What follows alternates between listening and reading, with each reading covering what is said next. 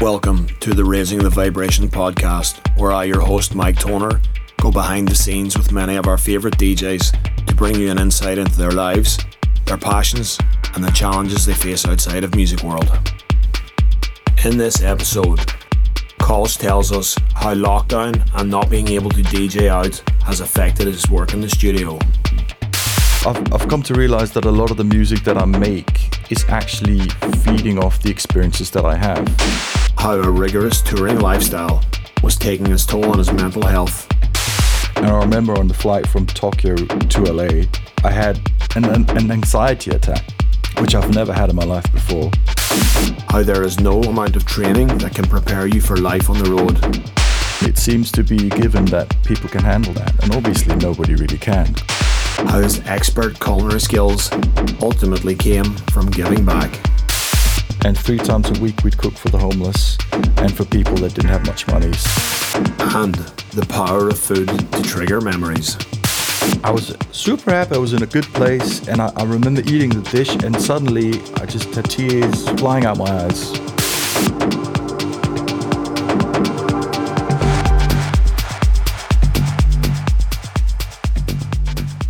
Welcome to the Raising the Vibration podcast. I'd like to start by acknowledging that we are broadcasting this podcast from the lands of the Wurundjeri people of the Kulin Nation, who are the traditional custodians of this land. I would like to pay our respect to the elders, past, present, and future, and extend that respect to other Indigenous Australians present. Our next guest hails from Denmark, and while many know him for his millions of record sales, infamous 10 hour DJ sets, or his incredibly emotive filled techno, to me, he's our favourite honorary Irishman who is just as much a demon on the barbecue as he is in the studio. A claim backed up by the fact he was celebrity in Celebrity Master Chef, and I think from memory came runner up. Is that correct? Exactly, twice actually. Twice. That's right. That's right. So, Rune Reilly Kölsch, how the hell are you, mate? I am absolutely on point, pretty good. Uh, incredibly well rested. I've had a year's worth of sleep, so I'm okay. Yeah. I've, never, I've never looked younger. Amazing. And uh, yeah, tell me, uh, like, so you're obviously been in Denmark now. How long have you been stuck in Denmark and how's everything going? Are you guys still in lockdown? Talk to me about what's going on in your life at the moment. So Denmark has been, I mean, it's been on off on strict lockdown, but realistically, right now we're um, we're I think we're allowed to gather five people in private events, and they're slowly opening up the restaurants. Uh, I think from next week or next week again, but only with uh, COVID tests passed or with the vaccine. And since I think we're three percent or four percent in with the vaccine, uh, the uh, the the. Uh, so it's it's quite a quite a far way to go still. I think realistically, um, it'll be my turn around August or something like such. So uh, hanging in there. It's been it's been it's been a weird year. I mean, I guess compared to the rest of Europe, we've gotten off fairly easy because the government cracked down on the lockdown very very hard. Uh, not as we, we weren't confined to our apartments, but there was everything was just closed, so there wasn't anything to do. So people have become extremely outdoorsy around here. Yeah. It's like a whole thing. People are running and hiking and biking and such. It's quite fun. Crazy. And h- how have you coped yourself? I mean, have you adopted the outdoor lifestyle? Have you? I mean, you've you've from what I know of you, you've always been into working out and keeping fit and stuff as well. Like, have, how's your health been? My health has been obviously compared to touring, my health has been really good, especially just the fact that I've been getting regular sleep and I've been trying to work out. Um, for the first couple of months, the gyms were open here and then they closed them off, obviously. Uh, so I've been working out uh, at home uh, with friends and um, also I've gotten into gravel biking a lot lately. I used to mountain bike a lot when I was younger, so I've gotten into gravel biking, which is super nerdy, Crazy. but fun. How did you get into that? uh, well, basically, a, a couple of my friends got into it, and I used to be really heavily into mountain biking when I was younger, so they convinced me to try it, and now it's like two, three times a week, like 40, 50 k's a Amazing. time. So it's it's just fun, you know, just getting out. Yeah, yeah, and getting moving. It was interesting because I listened to a a podcast by an MMA fighter recently, Jon, the guy's called Jon Jones, and he's one of the he's the pound for pound greatest fighter of all time, and he's really taken up mountain biking recently because he said it's one of the best things you can do for your reflexes. Absolutely, absolutely. It's yeah, it's insane. What it, what I mean, and what's weird about it is that I haven't really mountain biked for the last, I guess, twenty years or something, and but the the technique is still there. I can still reach back, and it's kind of muscle memory stuff, right? so it's amazing. Uh, it's been interesting. So good, man. So good. And um, how you finding the drop in your schedule? Because me and you spoke quite a lot when you were in Australia about this, and we're hanging out. Your schedule. I remember there was one year in particular. I think you, I think you and Julia told me that you'd done like two hundred shows in one year. Is that correct? I guess end, or, or, it was end hundred. It was hundred sixty or hundred seventy, something like that. Hundred, yeah, yeah, yeah. Which which is works out like one every second day, pretty was, much. I mean, was, that's that it was ridiculous. Uh, how, how, have you how, how have you found now like the, the I guess the change in pace and I guess do you plan to go back to that type of lifestyle or is your attitude different to touring?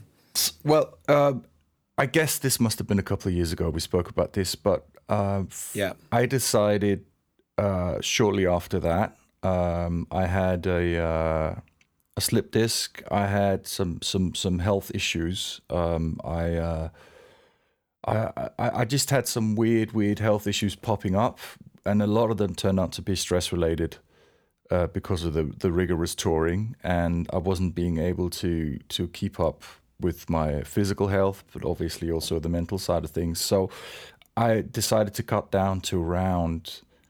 Well, the first cut was 220 shows, which is still way too many.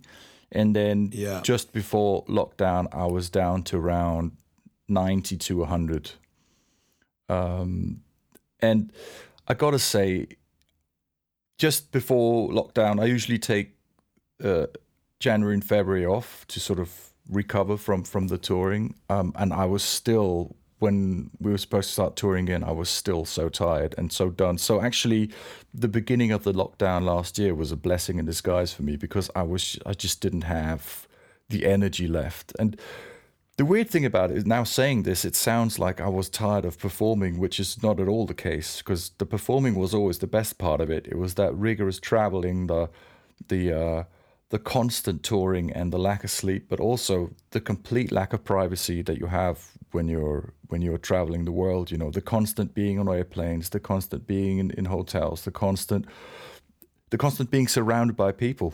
Um, and I've come to realize that I'm I'm a fairly introvert kind of guy. I really do enjoy my moments just being alone. Um, and yeah. I've, I've, come to appreciate that. So I don't think I'll be going back to those insane amounts of touring uh, days again. Yeah. And also, I think I want to enjoy touring a little more. You know, just the fact that when we're hanging out, always we have a couple of days together, which is so rare for me. I yeah, rem- I remember being in. Uh, where was I? I think I was in Peru, and I thought, wouldn't it be cool to go and see Machu Picchu? And then I looked at the calendar, and I played LA the day after it. So it's like, well, no way. And it's yeah. all these it's all these situations where you're like, why, why, why? You have such a luxury. You, it would it, it, you have the opportunity to do these things, but you never do them because the schedule is just ridiculous. And I and I kind of I really want to work around that, to be honest with you, because it's been it's been too yeah. much. Yeah, have you thought about any ways you could put in place practices to protect your own time and maybe give you some downtime while you're on the road and not constantly be and like surrounded by people? Well, um, well, there they they those practices kind of happen on their own. For instance, uh, I used to go out and have dinner with all the promoters that I would play for, but I've had to cut down on that simply because I, I needed the mental space or even the time to prepare for a set. Realistically, I've come to realize that I'm not there to please anybody but the audience. That's my first and foremost priority when I perform. So the most important thing is that the set that I play is perfect for the audience. yeah. I totally appreciate that and I'm sure that um I mean, I'm sure the promoters would appreciate that as well. You know, there you, you and I are very good friends, but there's a lot of times when artists are coming out for artist dinner, and you can tell sometimes that they don't want to be there. Yeah, and to be honest, if they don't want to be there, I, I don't want to be there either. And you just kind of go like, why why didn't you just call this? You know, like I, I think there's this unspoken rule with touring where you have to kind of do this uh, obligatory, you know, I guess gesture of being friends. Not, not, sorry, not being friends, but this gesture of having the dinner together and stuff. But sometimes if the artist just wants to rest, it's better for everybody, and it probably helps her performance as well. Always, yeah. It's um, yeah. It's it's very true. I mean, there's this this this unspoken idea that artists are supposed to be unlimited rock and roll and be completely wasted at any given time and be up for any after party and just keep going which is completely unrealistic for anybody who's been touring it just a little bit. You know, when I when I look at the the top ten of DJs that I know within techno, a lot of them don't even drink anymore, and I mean no drugs whatsoever, and a lot of them are vegans now because it's the only way they can handle that touring life, which is not going to happen to me, but I yeah. guess. God. My heart was in my mouth there. I was like, "You're not going to start dragging me to vegan dinners, there, are you?" Although I will say there's nothing, yeah, there's nothing wrong with vegan or vegetarian food if it's good. That's it. Yeah, yeah, absolutely. I, have definitely noticed a theme running through these podcasts, Rune, with the with the artists I've been talking to is coming out of COVID. I think everybody feels that they need to more be more protective of their health and their mental health, mm. in particular, and their sleep. Um, a lot of the artists that I've spoken to have said that they need to be like fiercely protective of of their sleep coming out of this yeah. in order to they've experienced what it's like now to have chill time and regular sleep patterns and stuff. And I think everybody's going to try and make a bit more of a joint effort to make sure that they stay on that path. I think it's going to be a bit of a problem realistically because we're coming into a situation where flight schedules are so off that the, the sleep issues could probably going to be even worse for a while because realistically you don't have the luxury of multiple flights a day to choose between. You're going to have to jump on the one that's available. Yeah, I hadn't thought about that actually. That's that's a really good point. Yeah, and it looks like you know there's going to be such a slow burn getting you know getting artists back to Australia and then getting tourists in as well, which is ultimately going to affect affect a lot of this flight schedules we have out here for touring. And you know we keep having these like snap lockdowns as well, which again makes it hard to to get people out and you know tour them around the country. Like there was just, I mean, a couple of weeks ago, Queensland just announced a um, a lockdown two day. Like the lockdown came into place that day, and there was a festival called Bluesfest that had to cancel on a day's notice. Wow. And it was like a ten million dollar loss, Whoa. and uh, yeah, but. Th- there's there's that aspect, and then there's also like the yeah the as you said the schedules are going to be way less uh, frequent. So how do yeah, you? it's gonna it's gonna be an how do you reckon that insurance is going to be part of all this? Because realistically, how are you going to insure a festival or an event if you don't know if it's going to happen or not? Yeah. Uh, so, for example, out here, I know that Ticketmaster, one of the main ticketing companies, or maybe it's Ticketek, are putting a a clause in their tickets basically saying, "Do not buy a ticket if you're not going to have the vaccine."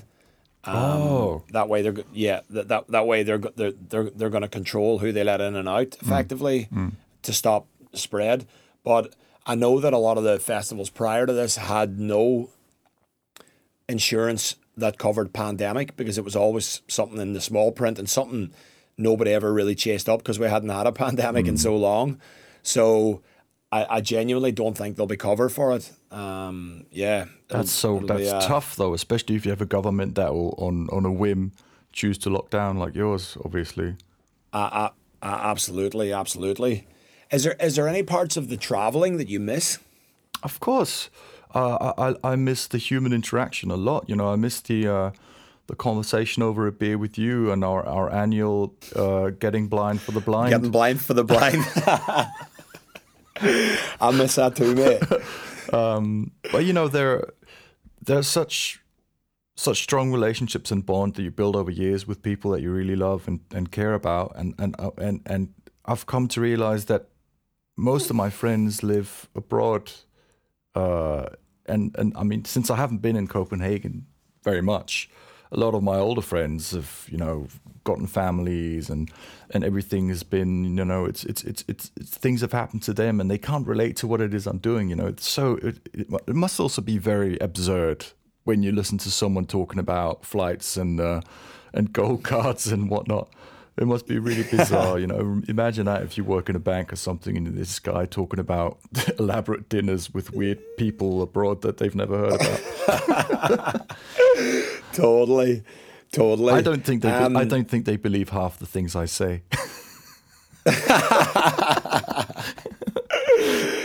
hey, d- tell me this: Have you felt any um, any kind of pressure to like? I guess stay relevant to you know because this thing's dragged on mm-hmm. longer than what anybody anticipated it would. And you know have you been social media savvy? Have you been you, you mentioned to me before we actually started recording there you've recorded a lot of music. Yeah. Well um i'd say i've i've tried to keep relevant because the thing is um it, it's been it's been a bit of a double edged sword in the sense that a lot I've I've come to realize that a lot of the music that I make is actually feeding off the experiences that I have. So let's say I play in Australia with you guys and I have experiences there that will feed into the productions and inspire me to produce music. And I think I've told you this before, but I, I, all my music has been road tested before it's released. So a lot of times I'll play a record for about a year to get it right before I release anything. And I haven't been able to do that. So the whole fine tuning process of making music has kind of been a big challenge to me. I didn't even realize it because I always thought that I was an integrated artist that I could figure this stuff out by my own, which was apparently not true anymore. so, it's, so it's been a bit of it's been a bit of a weird realization having to deal with with inspiration again. So I've, I've I've reached far and wide to find something that could substitute that that audience experience, that loud music experience, and um, I've been digging into a lot of weird musical genres and finding inspiration other places, but also when it comes to social media, for the first long time of the lockdown, I'd, I'd stream every Sunday. And then uh, I had to move studios, and the setup wasn't ready. And I, I, I just it didn't feel right anymore. You know, I, I felt so awkward standing in front of a camera, playing records for myself essentially, and and I could just feel that also people weren't really all that much into it. And I think people were a bit of they were kind of, maybe they were sad that they, they they couldn't experience the whole party thing and they wanted to distance themselves from the music. I don't know. There is obviously some psychology going on there that I don't understand fully, but I kind of lost it a little bit myself. So I started producing more. I've I've been in the studio. I've made so many records, and I released an album. What is it? A month ago, uh, which was made completely in lockdown, called Isopolis. Um, but that being said, I probably haven't been as social media savvy as I should have been. But I guess that comes back yeah. to the fact that I'm I'm I, I, I'm I'm more I'm more of an introvert kind of guy. You know, I need that input to be able to come up with something that is inspiring to me. Yeah, totally, totally. I mean, I, I guess there's quite a lot of people that I've spoken to who have really studied, sorry, um, struggled to be creative and even make any music at all because because of exactly what you're saying, the human interaction. But it sounds like you've at least laid the foundation for a bunch of stuff that you probably just need to fine tune and mm. then you can tweak it and, and, and get it out there. Absolutely. I mean, thankfully, the creativity is is is, is good.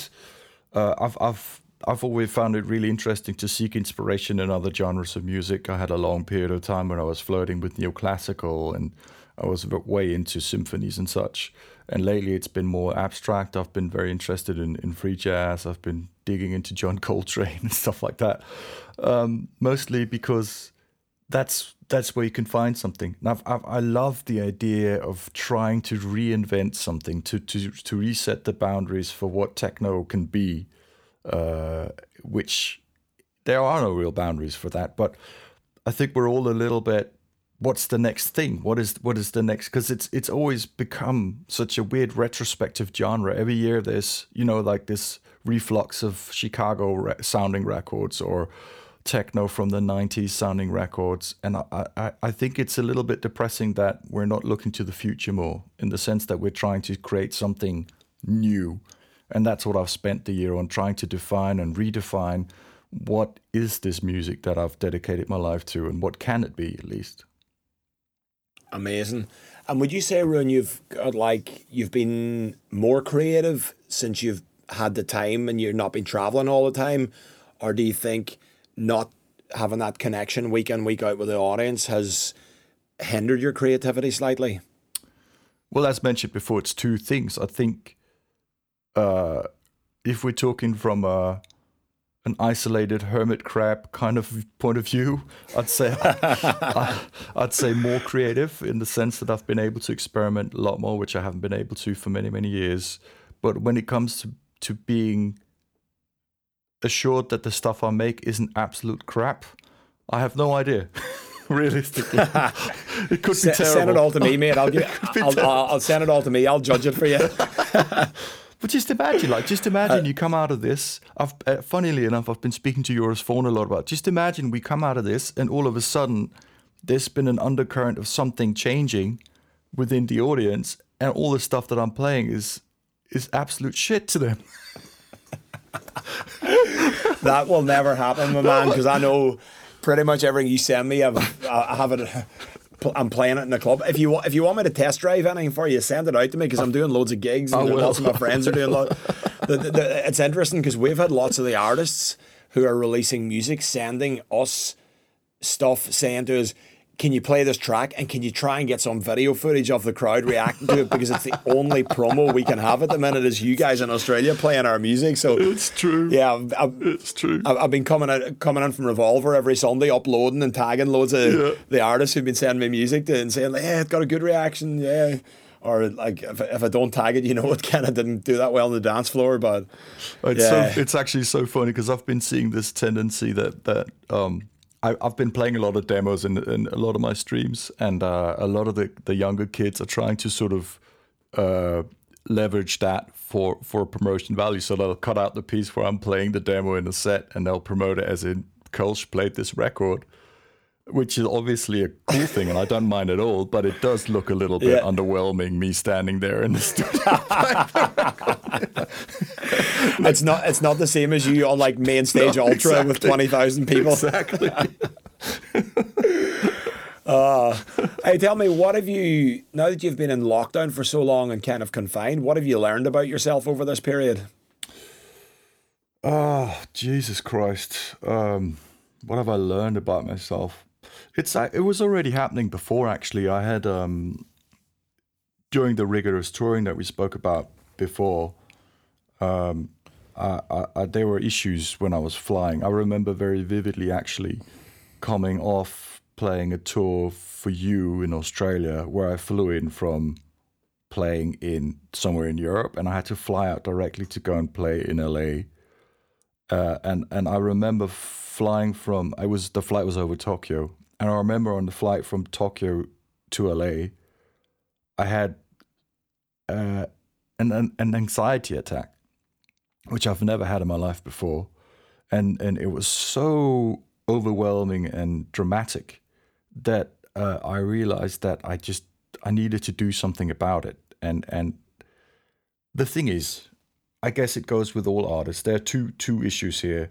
One thing is that our hobbies become our lives. So it's so easy just to dive in and only make music and only focus on on that life and only be in that realm. And it just easily takes up all your time. And I don't necessarily think that's particularly healthy for you as a person on on your psyche, but also I don't think it makes you a better artist because there's only so and so much you can do, and then you have to get get other inspiration or figure out another way to to to to continue that that that artistic creativity. That's one thing, but also there's the other side of it is that a lot of DJs, especially within the last 20 years, uh, are fairly introvert, nerdy people, and they've been thrown on stage in front of 10,000 people if they've had a big record and just, oh, here you go. And none of us ever had a clue what to do there you know, I've, I've, I've, I've always enjoyed performing. I don't mind the attention, but realistically, the repercussions uh, of that attention and also the contrast between playing for X amount of people and then being alone in a hotel room, the, like five minutes after, is hard to deal with. And I think there should be some sort of support system for this, which there isn't. I know there is for, for bands. I know there is for uh, performing artists such as singers or or public personalities, but within our scene, it seems to be given that people can handle that, and obviously nobody really can because it's just crazy. You know, there are two ways to go about it: either you start abusing uh, alcohol, drugs, whatever you want, or you become weird. That's like the two ways you can go. uh, and I, I, you've always been the nice kind of weird to me. Thank you. But you know what I mean? It's just that there, there is no instruction to this, you know, which which always I've always wondered about this. The prime example being somebody like Avicii, who's a, a kid in, in Stockholm sitting in his in his room producing records and enjoying it very much, and suddenly he had to perform, and he's what do you do? You know. Yeah, Thankfully, totally. Thank, well, well, thankfully for us in our genre, the performance isn't as scrutinized as, let's say, in, in, in, more commercial genres in the sense that let's say you go to see an EDM artist is that if the if the visuals and the lights are are not on point and he doesn't play your particular hit record you could be royalty pissed off. But I mean if I if I play 10 hours it's not that important. Yeah. Totally. Totally. And and Rune what what supports have you developed now that you've been at home and had time to reflect on this? What what do you think you can do take moving forward to ensure that you've kept a balance between keeping your mental health right and, and for example walking off those big stages and going to the hotel room. Is there anything you feel you can do now? Have you got more tools in the toolbox? Absolutely. Uh, first of all scheduling is obviously important. As, as, as you mentioned yourself just being able to take that time off is, is, is, is extremely important. Also if i want to be doing this for a couple of years still i need to really focus on on taking just saying no to shows the, the problem is I guess for a lot of artists is that we all come from having no money at all, and you develop this this weird uh, grab and go mentality. You're like, oh, it's just another show. Oh, wow, that's an an insane amount of money to, just to play another show, and then it just takes over the the whole. God, that's just so much money. I never had that money before in my life, and then you just it's just so easy to say yes, and then suddenly you're you're hanging on the edge of your your health. Um, and it's a luxury problem, obviously. I understand that because a lot of people are dreaming of having a life like mine. But I think there comes a point where you just have to realize that you can't say yes to everything. Yeah, yeah. I heard John Digweed say one time that you don't get paid a lot of money to DJ. You get paid a lot of money to do all the other shit that surrounds DJing, all the travel and all the exactly meeting people and all the all the dinners and all the other stuff that you would prefer not to do if you had your choice on your own free time. Exactly. I've got to say that's what I meant yeah. with, with the lack of privacy. I mean the uh, yeah. The, the the it's it's bizarre being surrounded by people all the time, especially if you're feeling shit, if you're hungover. Yeah, yeah, totally, totally. Yeah, well, I'll, I'll, make sure you've got plenty of privacy when you come back, but you're not no. getting privacy from me. I'll be I'll be dragging you. I'm hanging for a cold one with you, mate. No, no, look, that's it, it, now, as I mentioned before, coming to Australia is different because we always have a couple of days there and there's loads of time to do other things. What I'm talking about is, for instance, traveling mainland Europe where you have four or five shows, four or five days in a row, and it's different countries. That's the tough part because there's just yeah. no time to recuperate. And, and, and, often it will be two, three hours sleep uh, and then moving on to the next one. And that's, that's where it really hits you hard. I, I remember looking at one of your old schedules one time and seeing that you had, I think you were in five countries in three days doing, sorry, th- three countries in five days, five countries in three days, maybe.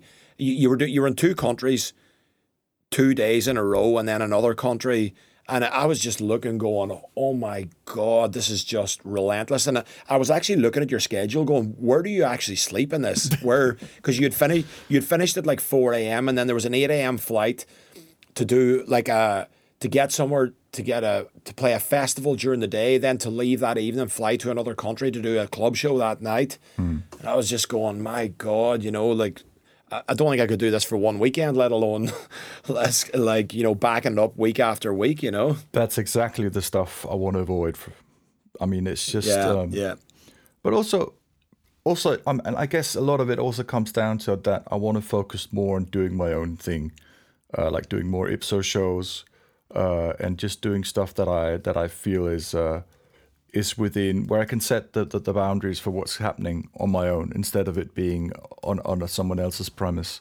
I think that's that's going to be very healthy for me because I love playing the long shows and I'd rather play a, a two 10 hour shows in a weekend than five two hour shows.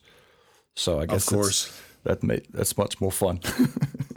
yeah, amazing. I love it.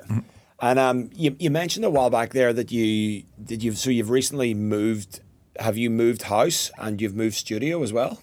So I had a, a an apartment and a, a, studio separately before, but I just realized I was paying shitloads of money for a studio which I was never in. So I, I moved to a, a, bigger place, and then I have the studio in the house, which is a which is a weird thing because usually when you start producing, you kind of want to move the studio out of the house, and now I moved it back in. But it uh, it's it's really good, yeah. Got to say, it's it's been a it's been a life changer just the fact that and have you got a good kit? I can walk in. Sorry, go ahead. Make make records in my underpants. That's incredible.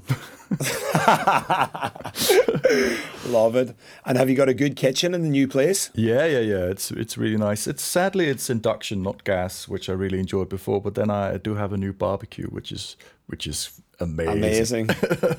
I've been I've been lucky enough to spend uh, at least a, a couple of nights on the barbecue with you, but one in particular, the night we went when we were in Ibiza and you took me up to your villa and you just literally spent all night cooking and I think I spent all night eating and uh, I was pretty blown away by your culinary expertise.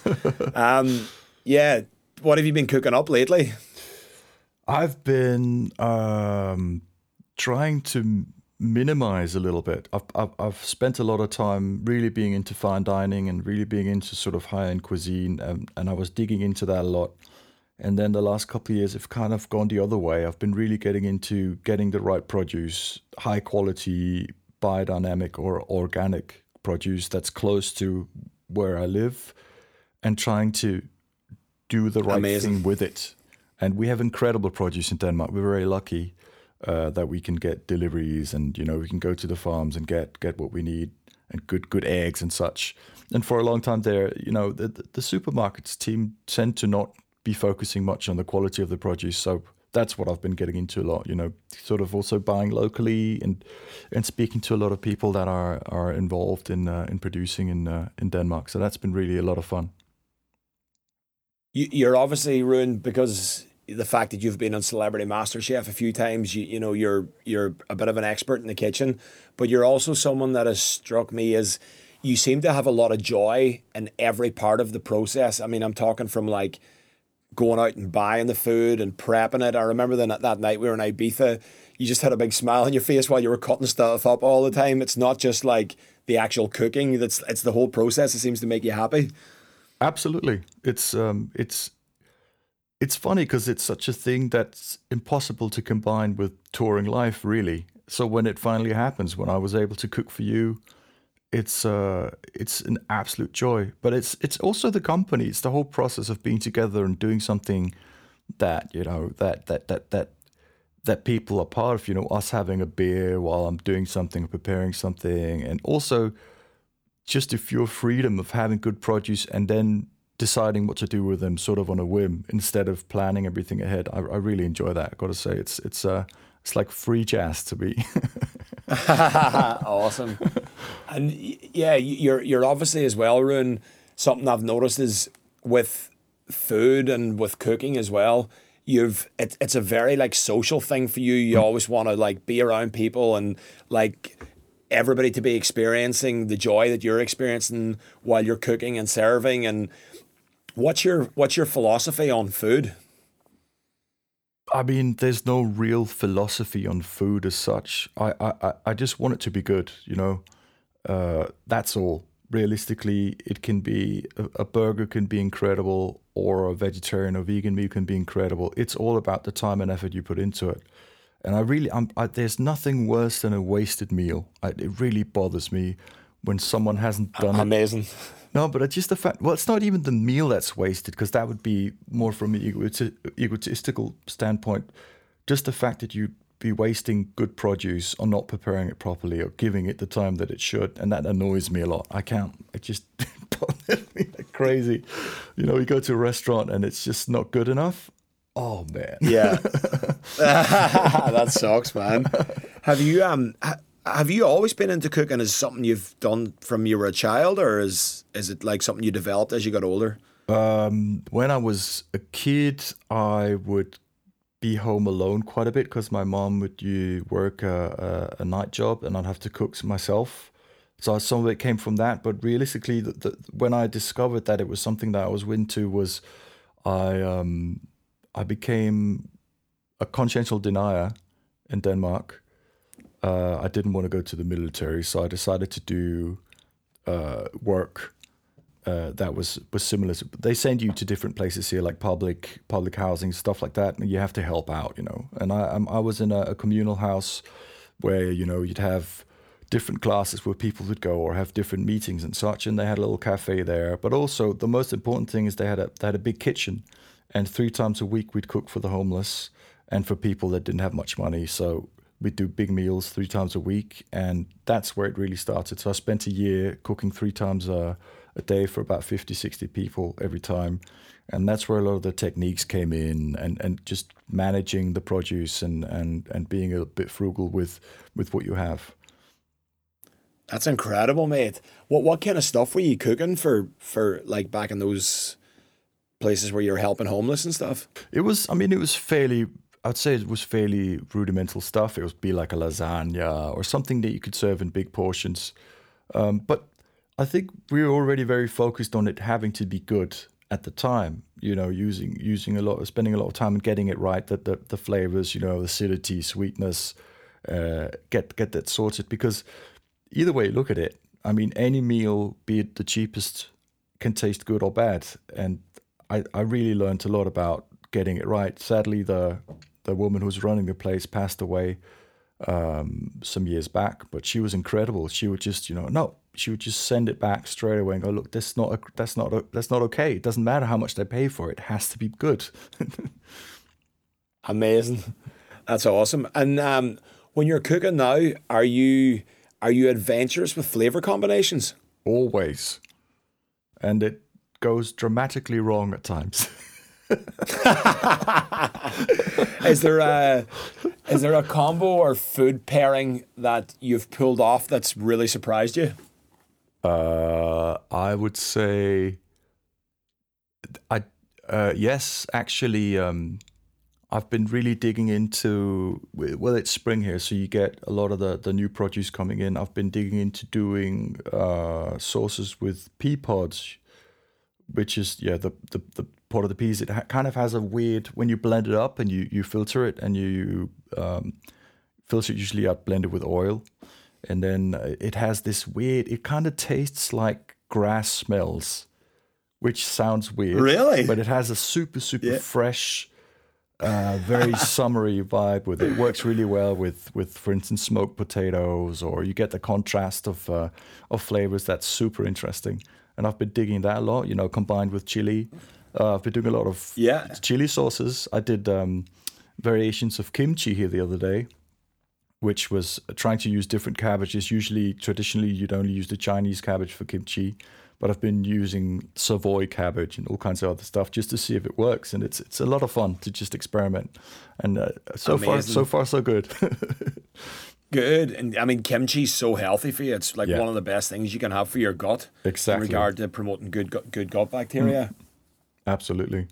Uh, is there is there a particular dish that reminds you of your childhood at all?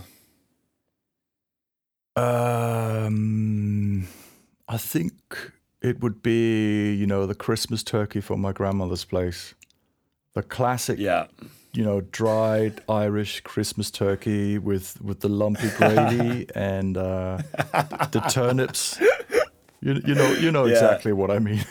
I know exactly. and it's it's one of those oh, meals. It's one of those meals I never thought I'd miss, but then I really do now because again, it was never really about the meal; it was about the company. You know, it's about Granny. Yeah. You know, telling uh, The emotion. it- exactly. You know, sitting in the uh, the the living room with the plastic covered furniture. yeah, ex- yeah, exactly, exactly. I think I think th- you know there's there's such a high um, percentage of people that if you ask them what's your favorite meal, I think it's something like seventy percent or something will answer with my mother's such and such. Yeah. and what it actually relates to is they have just this emotion that they feel when they think about their mum cooking something for them because it, it- there was so much love put into that particular Yeah. dish. And um, yeah, I mean, cooking's all about and and serving food for me is all about the emotion that's attached to it. That's how you remember it. Like you can eat some really nice food, and if you're with a shit person, then you're you're it's not going to leave a good experience for I you. had a, I had a crazy experience a couple of years back um, where I was in a restaurant and uh, I had a dish and I was super happy. I was in a good place and I, I remember eating the dish and suddenly I just had tears flying out my eyes and I was like, "What's going on?" You know, and and and the reason why was because that dish tasted exactly like um, the dish that my dad used to make for me when uh, he passed away in 2004 of a of a brain tumor. Yeah. But he used to make that dish, and hadn't and ha- I hadn't had it for 30 years, and suddenly I was like, those the memories they just bypassed my brain completely and went straight into that that weird place. You know, like what's what's going on? You know, I feel it feels odd. yeah, And I was I was Yeah, pretty. I that's- you know, incredible. It's so it's it, that's what that's what food can do to you. It's like a memory Yeah. bank. Absolutely. That- Yeah, that's that's crazy. That's that's a such a powerful experience. Um, you you've obviously been lucky as well, Rune, in that like you've traveled to so many different countries and tried so many different cuisines. And one of the things I've always loved about talking to you about other countries' cuisines is you've always stressed to me sometimes that some of the best food you've had has been like street food. Oh yeah, absolutely. And it's, Yeah. uh, it's what countries in what, what countries in particular stand out for you? Street food, wise, like street. I have yeah. a, I have a huge love for uh, for Thai food in Bangkok in specific. You know, the street food scene there is incredible. I mean, there's just good food on every corner. And I mean, Singapore obviously is one of the street food meccas in the world. But I mean, anywhere you go, really. The problem is in, in, in Europe, we don't have much of a street food, food scene. But even if you in, in America, you can get you can find incredible stuff. Mexico, obviously, Yeah. all the taco stands and such. And it's funny because people are really scared of it. You know, they're they're worried that they'll uh, they'll have a bad experience. But I always say you have to remember that first of all, street food stands have been there for years. If they were serving bad food, they would be out of business in one day. And also, the food is so fresh because they can't refrigerate it. You know, for instance, if you have food in, in, in Thailand on the streets, they only have so and so much for that particular day or for that time. And when they run out, they run out. So it's actually fresher than what you would get in a restaurant by miles, you know. Amazing. Yeah, I, I remember like being in Bangkok as well on Khao San Road and buying this pad thai and it was literally like less than 50 cents and I was just like this is actually quite possibly one of the greatest things I've ever Yeah. put in my mouth. Exactly. You know, just and it's just yeah, served in a plastic bag literally, you know, like a little white styrofoam cup with a We used we used to we used to go and eat our way through to different street food areas, and we'd go, all right, let's we'll start here, we'll go there. I remember one situation in particular where, well, obviously nobody spoke English, which is fair enough, where it's a different country and such. But we were uh, we were going to have some food, and we went to this stall, and it was full of of, of, of elderly women, and uh, I was pointing at one one particular curry, and she goes, "No, that's not for you," and I'm like well, obviously that's what I'm going to have. I'm going to have to try Yeah. this particular curry. And uh, it was really good. Uh, and but the funny thing is that the, the woman that ran the stall called her friend of, uh, on the other side and wrote, "Yeah, come on, bring over some iced tea or something. These guys are going to be completely sweating balls in a second. And uh, and and then we had the food and it was it was fish gut curry, which is a it's kind of a peculiar taste, but it was really really good. And they were so surprised that we'd actually eat it, you know. And they were like, "Wow, wow, you really like this stuff," you know.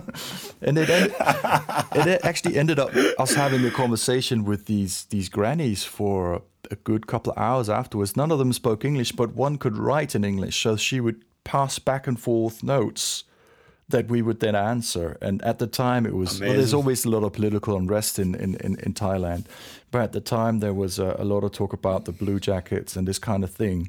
And she was sending these north back, and it was it was, it was such a gateway into a different world and a different experience and, and, and, and people that you would never ever meet normally. Yeah, yeah. And Rune, given the fact that you're such a foodie and you see the social benefit of people eating together and stuff, how do you feel about there seems to be lately a total explosion of like Uber Eats and one of the things I've noticed, um, probably not so much in me or your generation, but maybe the generation below us, where a lot of the share houses, there seems to be a culture of people order Uber- Eats and then go in and eat in their bedrooms, and like it just seems to be there seems to be a lot of disconnect. That's almost going missing, you know, between technology and like I feel like people are missing out on some of the best experiences and social dynamics that they could, you know, have, especially especially now. Uh, yeah. I mean, in all honesty, I do use we in Denmark we have this thing called Wolt, which is basically Uber Eats. I do use it quite a lot when I'm not when I can't be bothered to to cook. Um, but I've Yeah. also I've also come to realize by the time the food is delivered, I could have cooked something probably even better. no, I don't know. I, I think there's a general tendency which I'm a little torn between because it seems to me that a lot of the younger generation are very very good at uh you know what would you say? In business you'd say they're they're handing out all the, the, the, the tasks you know? For instance a lot of people don't have driver's licenses because they're driving ubers. You know they don't they don't cook because they can order food in.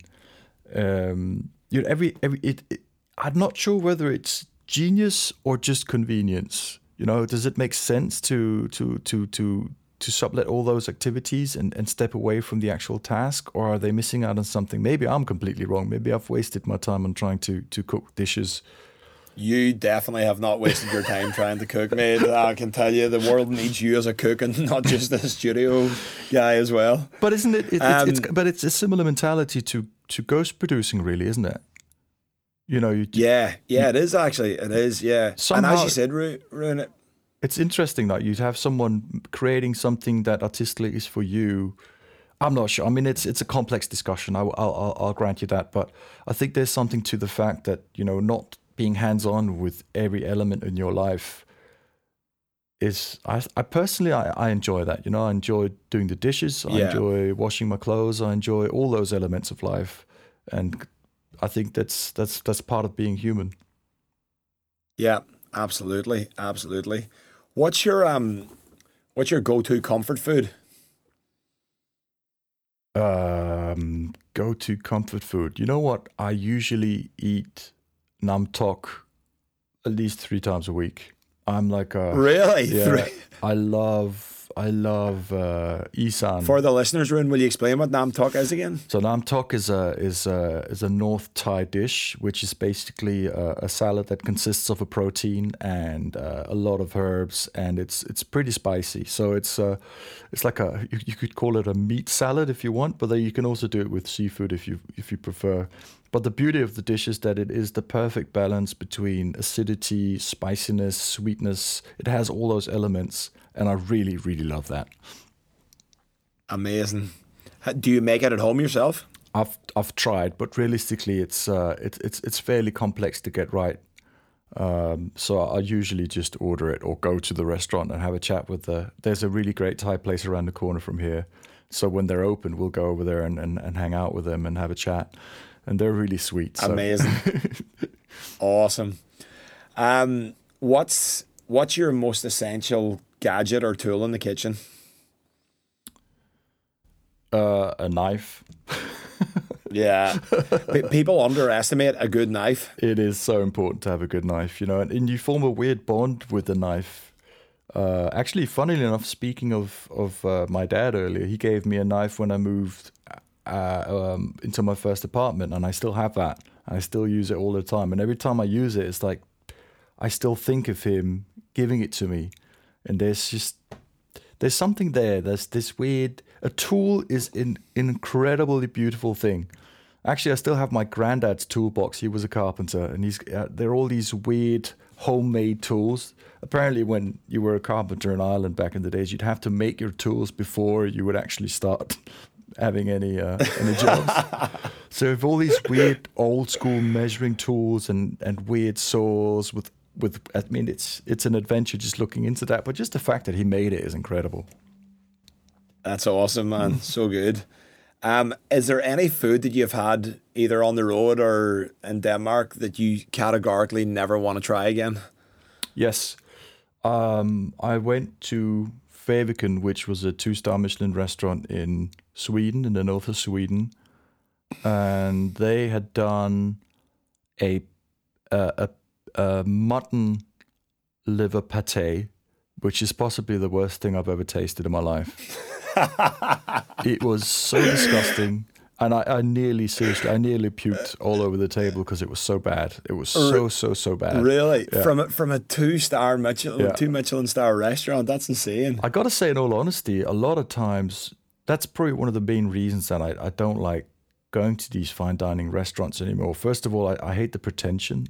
Uh, I want to be able to relax when I eat, but also the fact that out of the 20 odd dishes you're always kind of forced to have, maybe three of them are really good. So I'd rather just have the three instead of having to bite myself through all this this food that really is just not table ready. I mean, the, the experimentation is incredible, and and sometimes it can be just mind blowing. But I'd say nine out of ten is just not.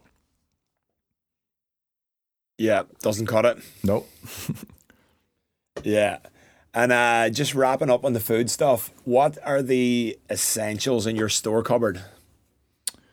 Uh, I guess the usual, uh, the same thing everybody else has. Um, I've I've had a long, a lot of dried herbs. You know, I've been very much into um, North African food, so I've got a lot of uh, like cinnamon, uh, ras al hanout, which is this this blend from Morocco of of, of spices. We've got zatar, uh, all kinds of different dried chilies, and then obviously the different you know herbs, which would be oregano and uh, and and just general dried herbs is good to have, but it's nice to have something something ready to go, and tinned tomatoes, of course. Tin tomatoes, that's the key. Yeah, I think everybody should have a, an ample supply because you can just use them on anything. Exactly, exactly. Yeah. Good stuff, mate. Awesome. Well, uh, Rune, I'm going to start wrapping things up here, but um, I do this little segment at the end of every podcast, and it's called Secrets from the Other Half, where I've secretly contacted your other half and asked her a question about you. So, can you tell me what Polypost is about? What? Polypost? A text message? Oh. Text? Oh man, that's a that's a that's a funny story. Well, it's um, it's it's basically uh, a thing that we used to do when we were a bit younger, where uh, if if one was in the bathroom, we'd pass notes under the bathroom door to uh, to communicate, which is pretty funny. Amazing. yeah, yeah. She mentioned something like that to me. Yeah, I, was, I thought that was awesome. Yeah, no, that's great. Rune, absolute pleasure having you on, man. And you know, it's great to get an insight into how an artist is, you know, coping this, with lockdown, how you've been creative, how your mental health's been, because this is obviously kind of the problems that a lot of other people are experiencing right now. And it's great to hear as well that you feel like your health's in a good place and you've you've got a, a lot of um, perspective on how you want to see your life going forward as well with the touring and being more protective of your own space and sleep and stuff like that there. Um, finally, just to ask all my guests this at the end of the podcast, what is Rune Reilly Kölsch doing to raise the vibration? Getting blind for the blind, of course. Getting blind for the blind. I have to say you've you've been you've been an absolute gem, mate. Like and uh, for for the listeners out there, many of them will know, but we've done. You've done. I, I've lost count of the amount of charity shows you've done for me and for the Fred Hollows Foundation, and we're yeah, something that is very important is all out here, and we've managed to uh yeah between us all like restore a lot of people's eyesight but you've been very very generous with your time and it's something I'm very very appreciative of and uh, no doubt I'll be winging you into another Fred Hollows show as soon as you come back the next time Anytime. And you know what the funny thing about the whole thing is, I remember you and I standing at at, at Revolver counting how many people's eyesight we'd saved that night, which is insane to even say that. But a friend of yeah. mine had the exact same operation in Denmark, and he said that it would have, if it wasn't for uh, for public health service here, it would have cost him twenty thousand euros. The same operation. Really? Yeah. Yeah, that's insane. It's, it's insane. And I, I got I, I got a stat. I was talking to the Fred Hollows team not long ago, and they said that they were able to identify that for every person whose eyesight they restore, it directly affects the lives of five other people carers, yeah. parents, children.